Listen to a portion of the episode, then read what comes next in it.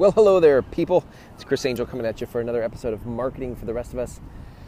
If you can hear at all seagulls or ocean, it's because I'm down here in Orange County uh, for a conference, and I snuck out to the beach tonight to watch the waves and the sunset.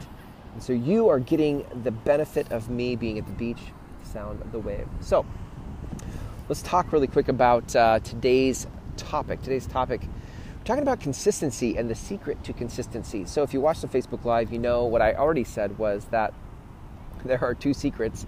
One is you have to find what you're passionate about. And two, once you find that topic that you're passionate about, uh, actually, here was the question I gave you uh, What could you talk about on a daily or weekly basis and never get tired of? That's the, that's the key question to find uh, what your potential message for the world is. You are already inspired by something. And it may not be exactly connected to your uh, profession or your industry, but you have to separate yourself. So let's actually, that's, that's a perfect segue. Let's, let's segue now into the, the actual principles or mindsets. So look, you have, the first thing is like you have to separate yourself from your industry. You have to realize that human connection is not made because you're a doctor or you're a real estate agent or you're a chiropractor. Connection's made because you're a human.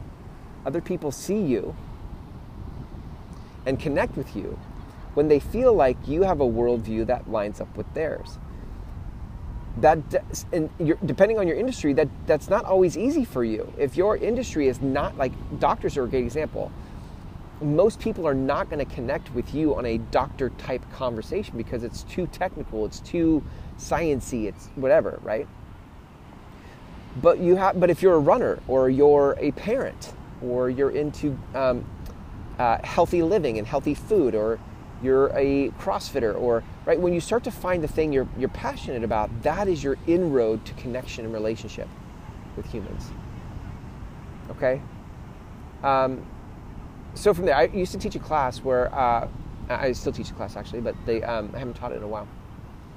And one of the things I showed, picture a, I want you to picture a line. I'm drawing a line on a whiteboard left to right. I'm drawing a line left to right.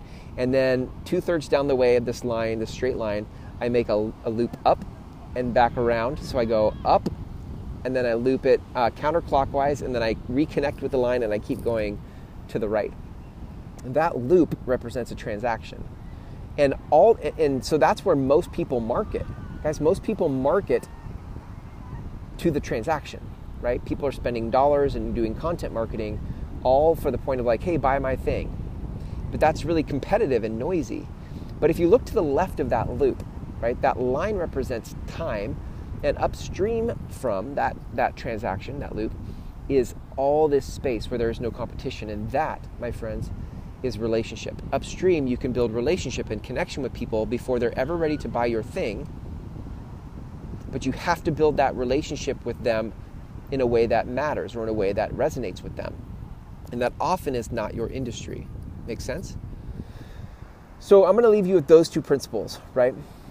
One, you got to separate yourself from your industry. And two, upstream from the transaction is all this room to build relationship, right? And so you the, the, the goal here the principle here is you have to start with relationship. And if you get that, if you earn the relationship, then downstream, you, you will also earn the sale.